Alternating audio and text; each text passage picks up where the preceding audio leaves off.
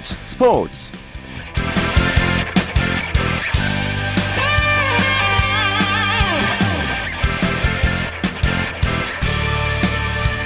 안녕하십니까. 일요일 스포츠의 최시중입니다. 프로축구 K리그 클래식 상위권 순위 경쟁이 무척이나 뜨겁습니다.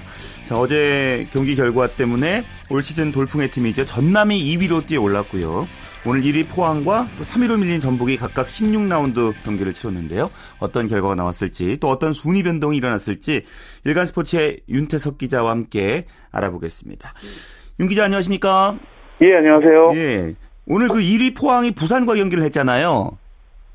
예, 오늘 1위 포항이 부산과 경기를 했는데요. 2대0으로 완승을 거두면서 다시 선두 자리를 굳게 지켰습니다. 예, 포항은 안방에서 워낙 강하고요. 또 부산은 포항이 강한 그 면모를 보여왔기 때문에 오늘 그 재밌는 대결이 예상됐었거든요. 예, 포항 같은 경우는 최근 홈 7경기에서 6승 1무로 상당히 강한 모습 보였거든요. 반면에 부산은 포항을 상대로 또 반대로 4경기 연속 무패 2승 2무로 역시 포항을 상대로 강한 모습 보이면서 두 팀이 어느 쪽이 좀 힘의 대결에서 우세할까 점쳐졌는데요. 포항 같은 경우 강수일의 선제골이 컸습니다. 그리고 후반전 중반 이후에 공유열 선수가 얻어낸 페널티킥을 신광 선수가 침착하게 성공시키면서 2대0으로 완승을 거둘 수 있었습니다. 예, 특히 포항은 이제 전남에게 턱밑까지 추격을 당하고 있는 상황이었기 때문에 승점 3점이 매우 중요한 상황이었는데 그 3점을 얻어냈습니다. 예, 전남이 어제 성남을 2대0으로 이기면서 오늘 경기가 벌어지기 전까지 포항과 승점 30으로 같아졌거든요. 예. 포항이 이제 후반기에 들어 선두를 장담할 수 없는 그런 상황이었습니다. 하지만 오늘 포항이 이기면서 3점을 다시 추가하면서 33점이 됐고요.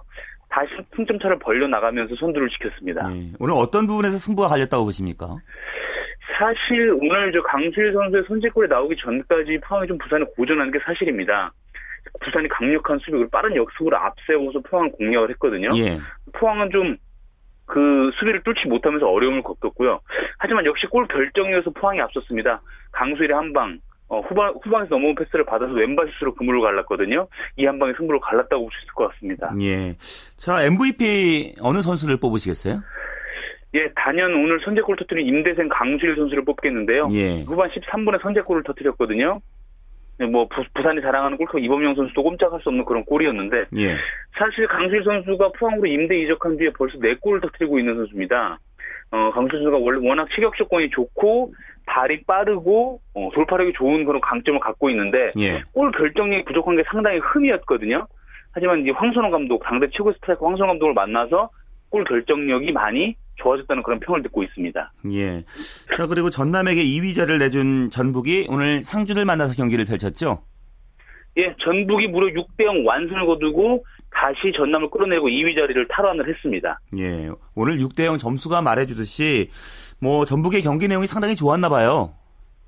예, 오늘 전북의 공격수들이 모두 고루 공격 포인트를 올렸는데요. 이동욱 선수와 인승민 선수가 각각 1골 2도움씩 올렸고요. 또 카이어 선수가 2골, 또 레오나르도 선수가 1골 1도움을 올렸습니다. 전북이 자랑하는 공격 선수 4명이 모두 포인트를 올리면서 완승을 이끌었습니다. 예. 특히 오늘 선수들은 이제 최윤성 선수 은퇴 경기였기 때문에 더 열심히 뛰지 않았나 이런 생각이 듭니다. 예, 최윤성 골키퍼가 이제 532경기로 오늘 이제 그 선수 생활에 이제 마무리를 찍었는데요. 사실 어느 때보다 의미가 좀 깊은 경기였죠. 전북 예. 선수들이 모두 등번 532번이 달린 유니폼을 입고 경기에 출전을 했고요. 또 그 이동욱 선수 같은 경우에는 선제골을 넣은 뒤에 선수들과 동료들과 다 함께 달려가서 최현성 선수를 그 행가래하는 세리머니를 펼치기도 했거든요. 예. 예, 최현성 선수도 오늘 유종의미를 거둔 것이 선발 출전에서 전반을 무실점으로 막으면서 자신의 선수 인생의 마지막 무대를 장식을 했습니다. 예. 오늘 서포터들 많이 와서 응원해줬겠네요. 예, 오늘 전북 홈팬들 많은 그 팬들이 찾아와서 경기장을 응원해줬고요. 예. 또 그 우리나라 K리그의 한 획을 그은 이 선수를 이렇게 그 팬들과 동료들 그리고 K리그 함께 이렇게 좀 보낼 수 있다는 것에 큰 의미가 있는 그런 경기였습니다. 예. 자, 그리고 월드컵 마치고 이제 소속팀으로 돌아간 손흥민 선수가 프리시즌 첫 경기를 치렀군요. 예, 레버쿠젠이 오스트리아에서 이제 전지훈련 중인데요. 프랑스의 마르세유와 친선 경기를 가졌습니다. 손흥민 선수가 1대2로 좀 끌려가던 후반 24분에 교체 투입이 되면서 프리시즌 경기에 첫 출전을 했는데요. 예. 손흥민 선수 공격 포인트는 올리지 못했고 레버쿠젠은 4대1로 크게 졌습니다. 예. 류승우 선수도 함께 뛰었다고요? 예, 류승우 선수도 후반 시작과 함께 이제 손흥민 선수도 앞서 투입이 됐었거든요. 류승우 선수 같은 경우는 후반 20분에 좋은 기회를 잡았습니다. 페널티킥을 직접 얻어냈는데요. 예. 하지만 이제 동료인 힐버트 선수가 실축을 하면서 득점으로 연결되지는 못했고요. 류승우 선수 같은 경우에는 12일 프리시즌 경기에서 골을 넣은 이후에 두 경기 연속 인상적인 활약을 그럼 보였습니다. 예. 자, 오늘 경기에서 손흥민 선수가 그 수비수에게 이제 태클을 당한 다음에 좀 신경전이 있었다고 들었어요. 예, 4대1로 뒤진 이제 후반 마지막 그런 상황이었는데요. 예. 측면에서 공을 손흥민 선수가 잡은 다음에 이제 마르세유 수비수인 시에이루 선수가 태클을 했는데 상당히 조금 발이 높게 들어왔습니다. 손흥민 선수도 조금 화가 났는지 좀 발을 빼면서 상대의 허벅지를 조금 살짝 밟는 그런 동작이 있었고요. 예. 다시 이제 시에이루 선수가 화가 나서 손흥민 선수의 발을 걷어차는 동작이 이어지면서 두 선수가 멱살잡이까지 갔거든요. 예. 양팀 선수들이 모두 물려나와서 자칫 집단 난투까지 벌어지지 않나 했는데 다행히 그 정도 선에서 정리가 됐고요. 손흥민 선수 비롯해 4명 선수가 경고를 받으면서 좀 마무리가 됐습니다. 레버쿠젠 우리나라에 올 예정이죠?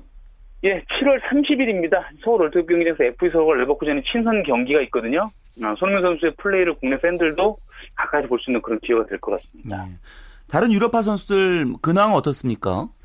예, 김보경 선수가 이제 카디프 시티로 이제 돌아가서 현재 역시 오스트리아에서 전지훈련 중이거든요. 예. 카디프 시티가 1860 민웬 팀과 친선경기가 있었는데 김보경 선수가 후반 중반에 투입이 됐고요. 역시 김보경 선수도 프리시즌 첫 경기였습니다. 카디프 시티가 3대2로 이겼습니다. 예.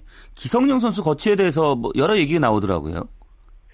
예, 기성용 선수가 이제 지난 주말까지만 해도 에스턴 빌라 이적이 유력하다는 그런 보도가 나왔었거든요. 예. 에스턴 빌라의 폴 램버트 감독이 기성용 선수를 강력하게 원한다 이런 보도가 있었는데 아스널이 기성용 선수 영입 중에 뛰어들었다는 그런 또 영어 언론 보도가 나와서 관심을 좀 끌고 있습니다. 예, 어찌됐든 월드컵 통해서 보니까 주전으로 뛸 수 있는 팀에 가는 게 상당히 중요하잖아요. 좀 현명한 선택했으면 그런 생각이 들고요. 대표팀 하반기 일정이 나왔나요?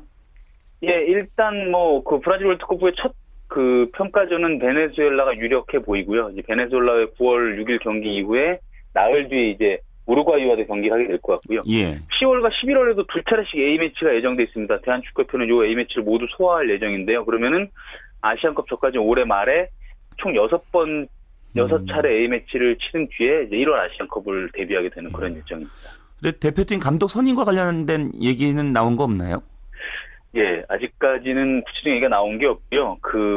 일단 대표팀 감독 선임 앞서서 기술위원회가 꾸려져야 되거든요. 예. 기술위원회를 이끌 기술위원장을 뽑는 게 우선인데 조만간 수일 내로 기술위원장은 뽑힐 것 같습니다. 그렇게 되면 곧바로 기술위원회가 새로 구성이 되고 대표팀 감독 선임도 본격적으로 조금 이루어질 것 같습니다. 예, 알겠습니다. 말씀 잘 들었습니다. 예. 네, 축구 소식 일간스포츠의 윤태석 기자와 함께했고요.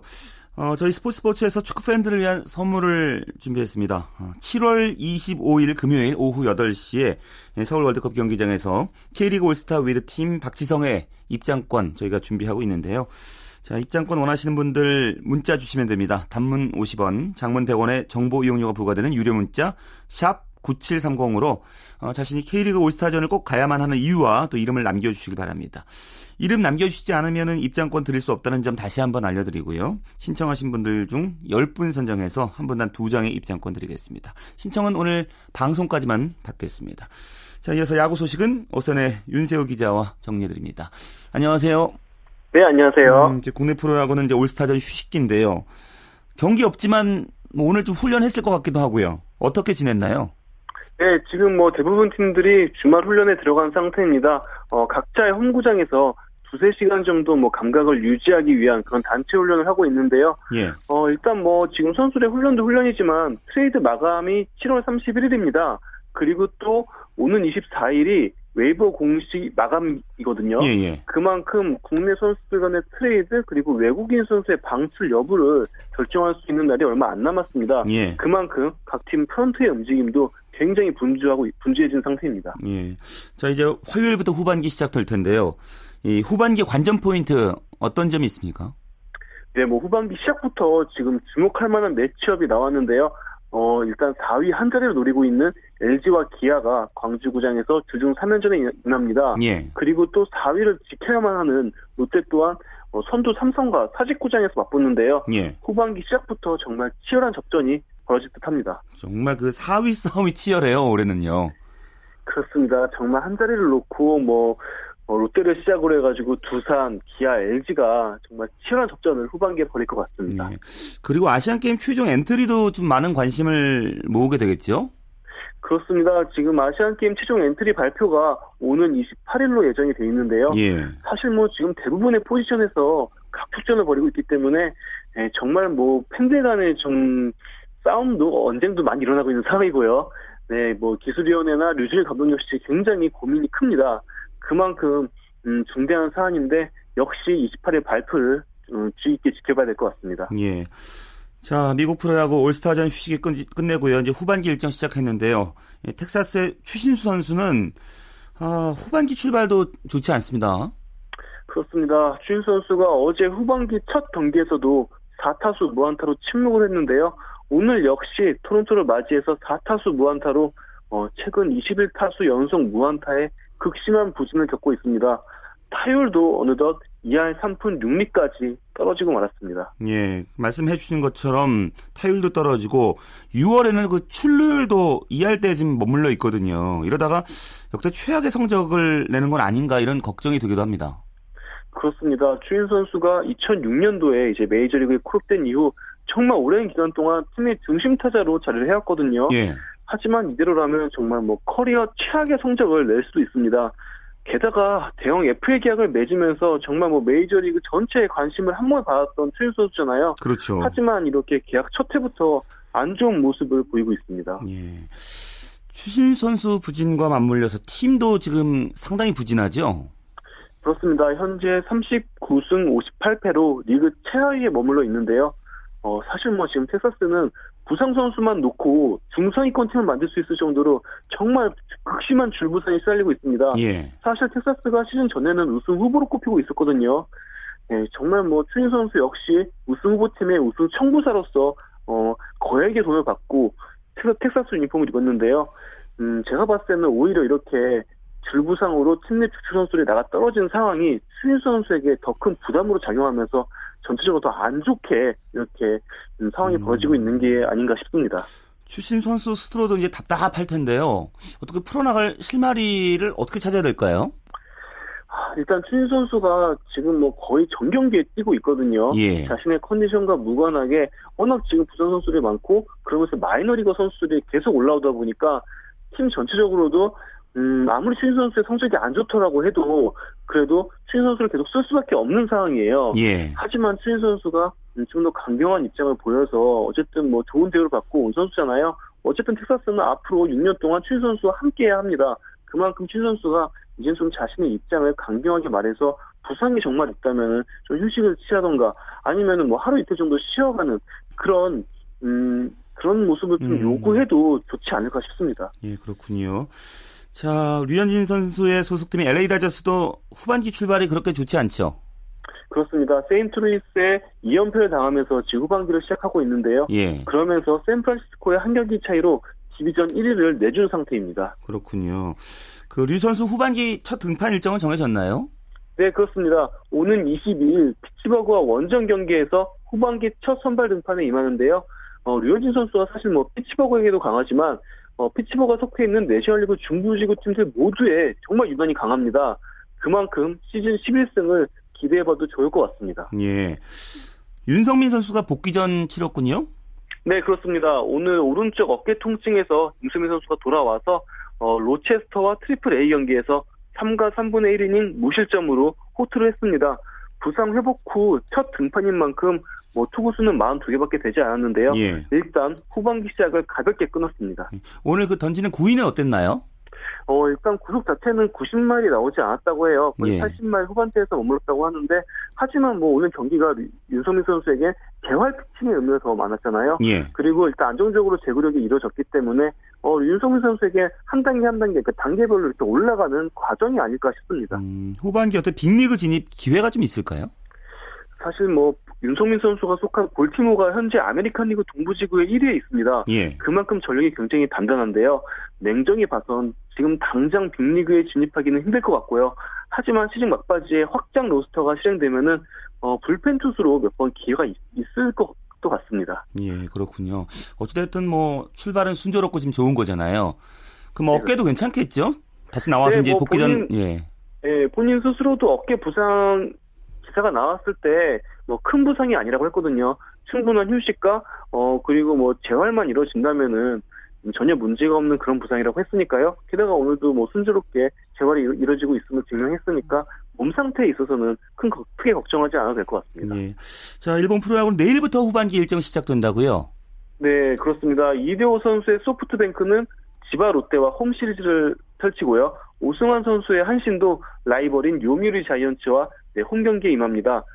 소프트뱅크와 한신 모두 지금 디비전 1을 노리고 있는 팀들인데요. 예. 그만큼 팀의 중심 선수인 이대호 선수와 오승환 선수의 활약이 정말 꼭 필요한 상황입니다. 이대호 선수가 여름에 굉장히 강하거든요. 예. 올해도 이런 여름에 강한 면모를 보여줘야 할 것 같고요. 현재 리그 9원 1위인 오승환 선수 역시 이 자리를 끝까지 지킬 수 있을지 관심이 모아집니다. 그렇죠. 뭐 두 선수는 특히 잘해줄 것 같은 느낌이 들거든요. 특히 오승환 선수는 처음인데도 가서 이렇게 구원을 잘하고 있으니까요. 그렇습니다. 뭐 이대호 선수나 오승환 선수 모두 비록 오승환 선수는 올해 일본 첫 해이지만 사실상 지금 뭐 일본 프로야구를 대표하는 선수들 중에 한 명이라고 볼 수도 있거든요. 그렇죠. 네, 그만큼 이 선수들이 활약을 펼쳐서 팀도 디비전 우승을 거머쥔다면 정말 뜻깊은 두 선수에게 뜻깊은 그런 한 해가 되지 않을까 싶습니다. 예, 알겠습니다. 말씀 잘 들었습니다. 고맙습니다. 네, 감사합니다. 네, 국내외 야구 소식은 오선의 윤세호 기자와 정리해드렸습니다.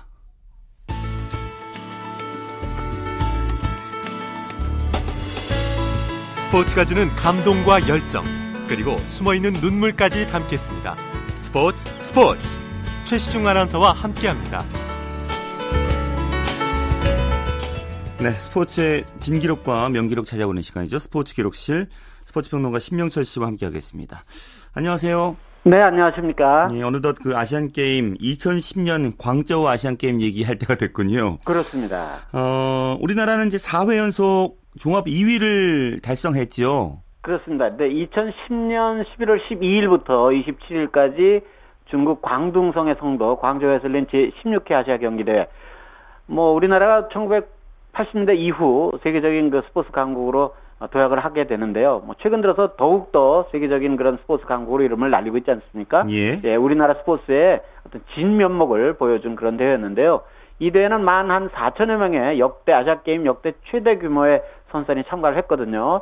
자, 우리나라는 대회 첫날 남자 50m 권총 단체전부터 시작해서 마지막 날 남자 마라톤까지 매일 금메달 응제를 펼친 끝에 금메달 76개와 은메달 65개, 동메달 91개를 획득을 해서 금메달 48개, 이 차이가 좀 났습니다. 그리고 은메달 74개, 동메달 94개, 일본을 압도하면서 1998년 방콕 대회 이후 4개 대회 연속 종합순위 2위를 차지했습니다. 예, 중국이 이제 물론 1위를 했는데요. 네, 그렇죠. 그 금메달이 200개에서 딱 하나 모자란 199개였다고요. 예, 이 그 수치를 기억하시는 분들이 꽤 있으실 거예요. 정말 깜짝 놀라게 어떻게 200개의 금메달을 딸 수 있나. 예, 아무리 중국이라고 해도. 예. 예. 중국은 1990년 베이징 대회를 이제 처음으로 이제 아시아 게임 유출했었잖아요. 실제로 이제 실행을 했고요. 예. 그리고 이후 두 번째로 이제 중국이 개최한 이 대회에서 금메달을 199개를 땄습니다. 그리고 은메달과 동메달을 합쳐서요, 무려 419개의 메달을 휩쓸었습니다. 예.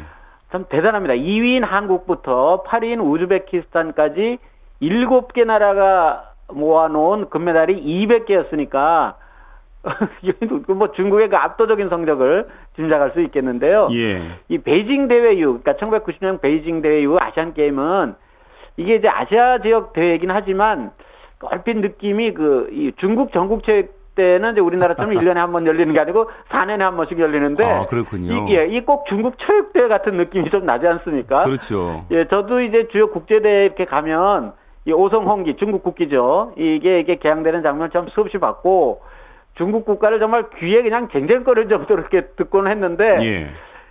특히 이제 1990년 베이징 대회 때는 저도 모르게 이렇게 근데 중국 국가를 지금 따라 부르고 있네. 이럴 정도로 엄청나게 하여튼 중국 국기 올라가고 중국 국가가 울리는데 아마 예. 그 광저우 대회 취재간 후배들은 아마 더 했을 것 같아요. 그리고 아마도 이제 곧 열리게 될 인천 아시안게임에서도 그런 일이 일어나지 않을까요? 아우, 중국은 전 세계적인 공룡이 됐습니다. 스포츠에 관해서. 네. 국가를 하도 많이 들으면은 본인도 모르게 흥얼거리게 되니까요. 저도 예. 그런 기억이 지금 새삼스럽습니다. 예. 네. 자, 광저우 대회 때 제가 금메달, 은메달 그 종목별로 보니까요. 네네. 사격이 상당한 금메달을 땄던데요? 네, 그렇습니다. 이 대회 2년 뒤에 열리는 2012년 런던 올림픽에서 잘 기억하시듯이 진종호, 그리고 이제 여자 아주 이제 샛별이죠. 김장미 선수를 앞세워서 사격이 금메달 3개, 은메달 2개로 역대 최고 성적을 올렸었지 않습니까? 예, 예, 예. 그런데 이 성적은 올림픽 성적은 이미 광저우 아시안게임에서 일종의 예고탄이 올라갔었습니다. 왜냐하면 이 대회에서 우리가 13개로 가장 많은 금메달 명중에서 우리나라 선수단이 메달 목표를 달성하는데 크게 힘을 보탰거든요. 예. 그리고 사격은 이렇게 13개의 가장 많은 금메달뿐만 아니라 역대 단일 종목 아시안게임 최다 금메달 기록도 경신을 했어요. 오. 이 종전 기록은 1986년 서울대회 때 아마 중장년 스포츠 팬 여러분들 기억하실 겁니다. 이 복싱의 그 당시 12체급이었는데 이게 우리가 전체급 우승을 했어요. 예, 그랬었죠. 예, 기억나시죠? 예, 예. 그리고 2002년 부산 아시안게임에서도 태권도가 12개 체급을, 이건 태권도니까 그럴 수도 있는데 12개 체급을 모두 석권을 하면서 단일 종목이 12개가 최다 금메달이었거든요. 이걸 예. 사격이 깨트렸어요. 근데 사실은 사격은 따지고 보면 1980년대까지만 해도 이 전략 종목이면서 정책적인 지원을 꽤 많이 받았습니다. 이렇게 예를 들면 1970년 미년 올림픽 때는 막 좀 약간 우기는 듯한 그런 분위기 속에서 사격이 많이 또 출전도 하고 이랬는데 예. 사실은 그때까지 1980년대까지만 해도 성적이 썩 좋지 않아서 체육 관계자들로부터 은근히 미움을 좀 받고 있었던, 좀 미운 털이 박혔던 종목이었는데 예. 1990년대 이후에 이렇게 효자 종목으로 성장을 했습니다. 아마 역시 그 꾸준한 투자의 결실이 아닌가, 예, 그런 생각을 또 해보게 됩니다. 그러니까 정점을 찍은 것이 이제 2010년과 또 12년 런던 올림픽까지인데요. 그렇습니다. 그렇게 이제 결실을 맺게 된 가장 큰 원동력은 어디에 있다고 보십니까? 네, 역시 아무래도 이제 꾸준히 그 1970년대, 80년대까지만 해도 앞에 제가 잠깐 소개 말씀드렸던 대로 예. 그러니까 특히 이제 이 사격의 경우는 북한이 1970년 미네랄 올림픽 때 처음으로 또 이제 금메달을 땄던 종목이지 않습니까? 예. 예, 그래서 상당히 우리 스포츠, 이제는 그런 일은 없지만 남북 대결 이런 것 때문에 상당히 신경을 썼던 종목 가운데 하나 있는데, 그런 가운데서도 꾸준히 사유 성적 좋지 않은데도 불구하고 꾸준히 투자하고 또 선수들이 노력을 하고 이러다 보니 그런 것들이 쌓여서 이렇게 1990년대 이후, 특히 1990년 마르세유 올림픽 때 여갑순 선수, 이은철 선수가 정말 기가 막힌 또 성적을 그 당시에 여갑순 예. 선수는 마르세유 올림픽 그때 첫 금메달이었지 않습니까? 그렇죠. 또 예. 예. 그때 18살 서울 최고 참 어린 선수였는데, 그래서 그때부터 그동안 쌓아왔던 꾸준한 노력들이 드디어 성과를 내고 노력의 결과가 나타난 것이 아닌가. 역시 투자만큼 확실한 그런 뒷받침되는 일은 없는 것 같습니다. 예. 스포츠도 없고 다른 분야도 마찬가지겠죠. 예. 네. 사격 외에도 여러 종목에서 고루고루 메달을 획득했어요. 네, 광저우 아시안게임 때는 이 올림픽 종목은 아니지만 아시안게임에서는 이 메달의 보고로 우리가 늘 고맙게 느끼는 게 이게 볼링이지 않습니까? 볼링. 예, 예. 예, 볼링에서 이제 8개 금메달이 나왔고요. 펜싱도 요즘 효자 종목 아닙니까? 예, 7개, 유도 6개, 그리고 늘 효자 종목 노릇을 하고 있는 양궁, 그리고 육상, 수영, 사이클, 골프, 태권도 이런 데서 모두 4개씩 또 메달이 나왔고요. 인라인 롤러도 이제 아시안게임 종목이지 않습니까? 예. 그리고 바둑도 또 이제 이게 두뇌 스포츠인데 아시안게임에서 이제 정식 종목으로 들어와 있고요. 예, 여기서도 3개 금메달이 나왔고, 체조, 승마, 그리고 또 아시안게임 종목인 연식정구, 말랑말랑한 공으로 하는 테니스, 예. 예, 여기서도 또 금메달이 나왔습니다. 이렇게 고르게 금메달을 획득하면서 역대 원정대회, 그러니까 나가서 하는 대회에 가장 많은 금메달 76개 기록을 세웠습니다. 종종 기록은 방콕 1998년, 방콕에서 이제 워낙 아시안게임이 많이 열렸으니까 1998년 방콕 대회 때 65개였습니다. 그렇군요. 다관왕도 많이 나왔겠네요. 그렇습니다. 볼링, 앞에 말씀드렸던 볼링에서 황선홍 선수가 4관왕, 그리고 잘 아시는 수영의 박태원 선수는 이제 2대회 연속 3관왕이었죠. 예. 예, 그리고 볼링의 최보금 선수도 3관왕이 됐고, 양국의 윤옥희, 김우진 등이 2관왕이 올랐는데요. 이번 인천대회 이제 곧 9월에 이제 개막을 하는데, 인천대회를 앞두고 이 박태환 선수가 지금 좋은 컨디션을 보이고 있지 않습니까? 그렇죠. 예. 예, 그래서 글쎄 모르겠습니다. 지금 중국의 또 100m 신예 선수가 또 나왔다는, 징린타운과는 새로운 선수가 나왔다는 소식도 최근에 또 들어와 있곤 한데, 어쨌든 예. 이 3개 대회 연속 3관왕 가능성에 대한 우리 기대를 또 하고 있지 않습니까? 예, 예. 예, 아무튼 광저우 대회 때도 박찬 선수의 활약상이 매우 뛰어났었습니다. 예, 알겠습니다. 광저우 아시안게임 얘기는 뭐 할 얘기가 너무 많기 때문에 다음 시간에 또 여쭤보겠습니다. 네. 예, 말씀 고맙습니다. 네, 고맙습니다. 네, 스포츠평론가 신명철 씨였습니다.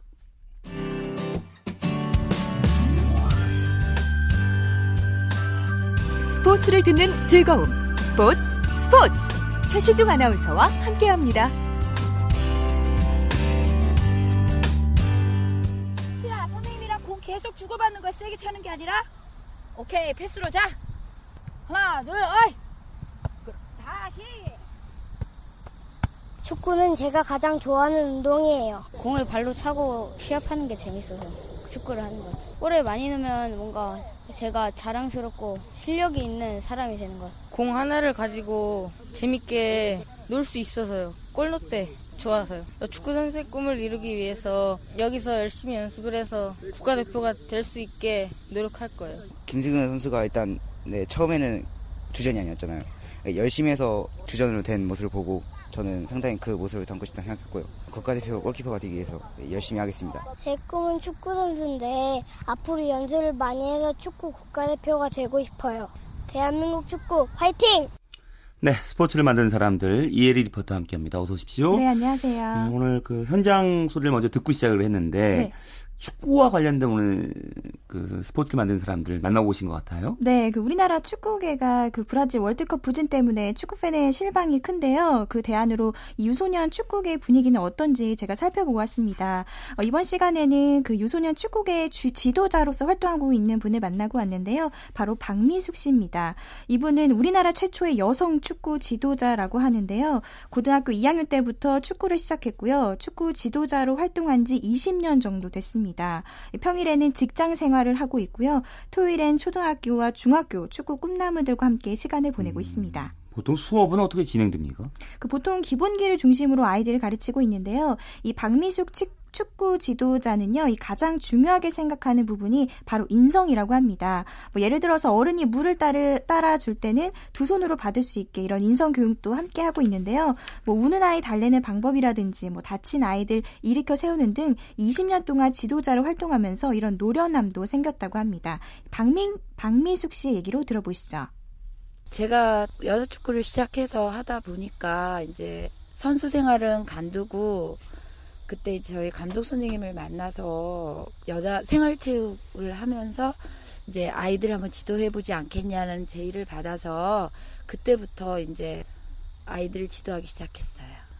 아이들한테는 엄하고 무섭게 가르치는 편이지만 일단 저희는 축구를 배우면서도 가장 중요하게 생각하는 거는 인성이라고 생각을 하거든요. 그래서 인성 쪽으로 많이 지도를 하고 있어요.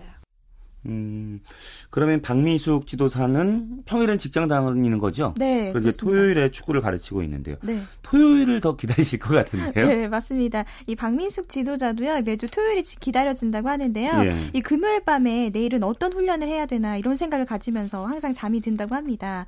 특히 박미숙 축구 지도자는요, 축구를 통해서 짜릿함을 느끼고 있다고 하는데요. 이 평일엔 직장 생활을 하다 보니까 토요일에 아이들과 함께 땀을 흘리면서 뛰고 운동하면서 스트레스를 풀고 있고요. 예. 또 축구를 배우는 어린이들의 실력이 나날이 향상될 때 보람을 느낀다고 합니다. 오, 지금 베테랑이시잖아요. 네, 20년 하셨으니까요. 네.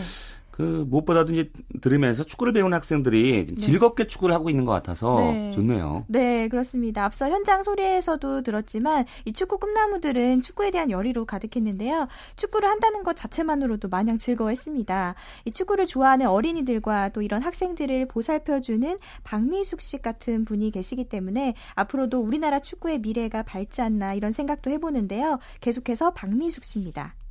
지금 얘네가 한 단계 올라가서 중고등학교 생활에서도 그렇고 대학팀이든 어디에 가서 열심히 선수로서 생활하면 그게 보람이라고 느끼고요. 이번 월드컵에서 국민들이나 저희 지도자들도 많은 실망을 했거든요, 사실은. 근데 저희 같은 경우는 다시 시작을 하면 되니까 이 유소년이나 축구교실에서부터 해서 차근차근 지도를 해가다 보면 나중에 1년, 2년 뒤에 얘네가 다 국가대표 선수가 될 수도 있고 하니까 책임과 사명감을 가지고 앞으로 지도를 할 계획입니다. 네, 스포츠를 만드는 사람들. 오늘은 박미숙 씨, 우리나라 최초의 여성 축구 지도자 네. 만나봤습니다. 이혜 리포터 수고하셨습니다. 네, 고맙습니다.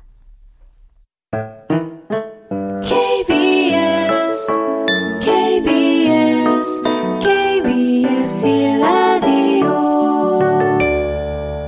네, 한 주간 이슈가 됐던 스포츠계 소식을 취재기자 통해서 정리해봅니다. 주간 취재수첩 경향신문의 김세훈 기자 함께하죠.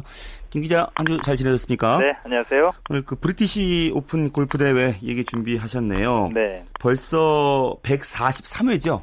네, 그렇습니다. 4대 메이저 대회가 골프에서 마스터즈, US 오픈, 그리고 브리티시 오픈, PGA 챔피언십 이렇게 있는데요. 예. 그 세 번째 대회가 바로 이 브리티시 오픈입니다. 자존심이 강한 대회다. 그래서 D 오픈이다라고 이렇게 불리기도 하고요. 1860년 1회 대회가 열렸죠. 4개 메이저 대회 중에서 가장 오래된 대회입니다. 뭐 US 오픈이 1895년, 뭐 PGA 챔피언십이 1916년, 마스터즈가 1934년에 시작이 됐는데 그거보다 훨씬 전인 1860년에 디오픈이 이제 처음에 시작이 됐으니까요. 예. 어느 누구나 우승하고 싶은 그런 대회고요.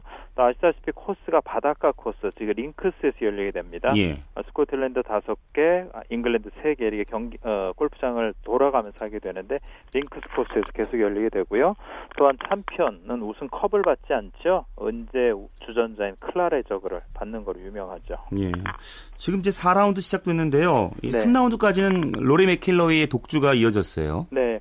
통산 세 번째 메이저 대회 우승을 뭐 거의 차지한 그런 분위기입니다. 예. 오늘 새벽에 끝난 3라운드까지 이글 2개, 버디 3개, 보기 3개에서 4타를 줄였고요. 그래서 총 합계, 중간 합계 16언더파를 기록을 했습니다. 2위가 리키 파울러인데 10언더파거든요. 예. 6타 차이가 나니까 오늘 뭐 심하게 맥킬로이가 부진하지 않는다고 하면 우승할 가능성이 상당히 높아졌고요. 예. 맥킬로이가 2011년 US 오픈, 2012년 PGA 챔피언십에서 우승을 했고 이번에 사흘 내내 선두를 유지하면서 이번에 우승을 하게 된다면요.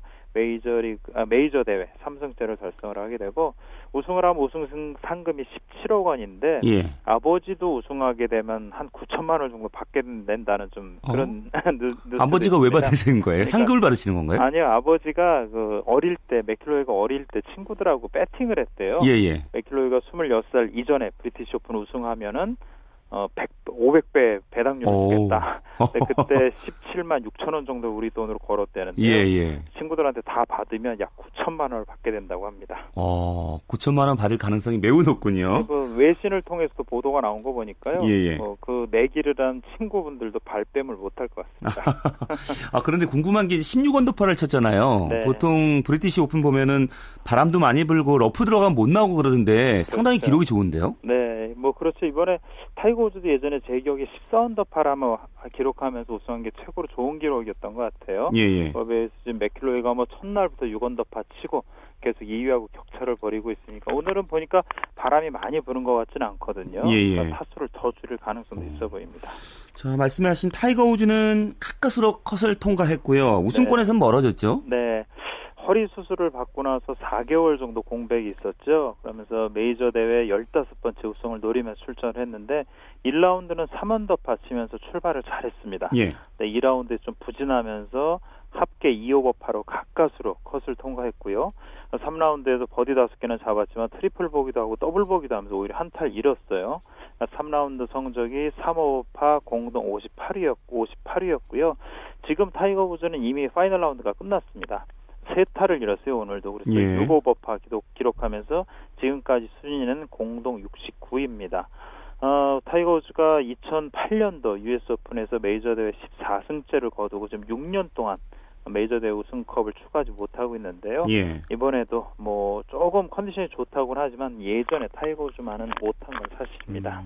자, 그리고 65세 골퍼 토마슨이 최고령 컷 통과 기록을 세웠다면서요? 네. 뭐 젊은 선수들도 뻥뻥 나가 떨어지는 그런 대회인데요. 2라운드 합계 2오버파를 쳤습니다. 2오버파가 컷 통과가 마지막 그 순이었어요. 그러니까 그걸 딱 맞춰서 컷 통과를 했고요. 그 이전에, 그러니까 2년 전에 토마슨이 그 브리티시 오픈 종전 최고령 컷 통과 기록을 세웠거든요. 그때 63살로, 그러니까 이번에 65살로 이번에 브리티시 오픈에서도 역시 컷을 통과했고요. 예. 1949년생이죠. PGA 투어에서 무려 39승을 올렸고 메이저 대회에서 통산 8번 우승했는데 그중에 5번이 브리티시 오픈입니다. 예. 키가 175cm로 크지는 않지만 워낙 뭐 샷이 정교했고요. 그러면서 좋은 성적을 냈는데 더 놀라운 건 이 토마슨도 일단 오늘 라운드를 마쳤어요. 근데 오늘 4타를 줄였습니다. 그래서 합계 1오버파로 지금 우주 선수보다 성적이 좋죠. 예, 65세인데도요. 네, 예. 순위는 이제 다음 내일 새벽쯤 되면 최종 순위가 나오죠. 예. 자, 한국 선수 중에는 이제 탁구 커플 그 안재형 자오즈메인 아들 네. 안병훈 선수가 지금 좋은 성적 내고 있다고 들었습니다. 네, 그렇습니다. 일단 컷 통과를 했고요. 지금 3라운드까지 치러서 4언더파 합계에서 공동 19위까지 올랐습니다. 이전에 최경주가 우리나라 선수를 최고 순위로 8위까지 올라간 적이 한 번 있었거든요. 예. 공동 8위. 오늘 파이널 라운드 지금 막 시작을 했는데 오늘 잘하면은 뭐 톱10 안에 들어갈 수 있을 거다라는 그런 기대를 모으고 있고요. 안병훈이 2009년도 때 US 아마추어 선수권 대회를 우승했습니다. 이게 예전에 타이거 우즈가 우승했던 대회예요. 그러면서 우리 그 세계 골프계 혜성처럼 나타났는데 이후에는 별다른 성적을 내지 못하고 뭐 유럽 투어에서도 2부 투어에서 뛰고 이랬는데요. 예. 두 번째 브리티시 오픈에 출전을 해서 컷 통과도 했고 지금 톱10을 바라볼 정도로 됐으니까요. 상당히 많이 지금 성장을 한 거죠. 그 아마추어 때는 경력이 화려했는데 프로에 와서 좀 고전하다가 이번엔 좀 다시 이제 살아날 수 있는 그런 분위기를 만드네요. 그렇죠. 지금 23살이고요. 이렇게 큰데 어릴 때부터 이제 경험하고 했으니까요. 예. 앞으로 더 커갈 수 있는 가능성은 상당히 크죠. 다른 한국 선수들 성적은 어떻습니까? 지금 뭐 케빈이나 나상욱 선수 뭐 엄격히 얘기하면 이제 미국 선수고 우리나라계 이제 미국 선수 케빈 나만 2라운드까지 1오버파로 컷을 통과했고요. 예. 나머지 선수는 전부 컷오프됐습니다. 최경주가 3오버파 한 타만 더 줄였으면 컷을 통과할 수가 있었는데 3오버파에 머물렀고 또 양영훈 선수가 이번 대회 시작하기 전에는 죽기 살기로 나서겠다. 왜냐하면 2009년도 PGA 챔피언십에 출전하면서 우승을 하고 그러고 나서 5년 동안 투어 카드가 보장이 됐었는데 예. 올해가 그 마지막 해입니다. 올해 만약에 부진할 경우에 내년부터는 뛸 수 있는 대회가 줄어들어요. 예. 그래서 양영훈 선수가 죽기설고로 나선다라고 했지만 7오버파를 치면서 컷오프가 됐죠. 뭐 김영태, 김영성 다 4오버파로 컷오프가 됐고 뭐 다른 선수도 마찬가지로 우리나라 선수를 8명, 한국이나 한국계 선수가 8명이 나섰는데 그중에 케빈 나하고 이제 말씀드린 안병훈 선수 둘만 컷을 통과했죠. 예, 알겠습니다. 말씀 고맙습니다. 네, 고맙습니다. 네, 오늘 브리티시 오픈 골프 얘기를 해봤습니다. 김세훈의 주간 취재 수첩과 함께했고요. 자, 한국 여자 프로골프 투어 제주 3다수 마스터스에서 윤채영 선수가 연장 접전 끝에 9년 만에 감격의 첫 우승을 차지하면서 대회 초대 챔피언에 올랐던 소식이 있고요. 2014 안산 우리카드컵 프로 배구 대회 남자부 B조 조별리그 1차전에서 LIG 손해보험이 이강원, 김유한 쌍포를 앞세워서 대한항공을 3-1로 이겼다는 뉴스도 있습니다. 자, 오늘 준비한 소식은 여기까지입니다. 평일은 이광용 아나운서와 함께 하실 수 있고요. 전 다음 주말에 뵙겠습니다. 함께해 주신 여러분 고맙습니다. 지금까지 스포츠 최시중이었습니다.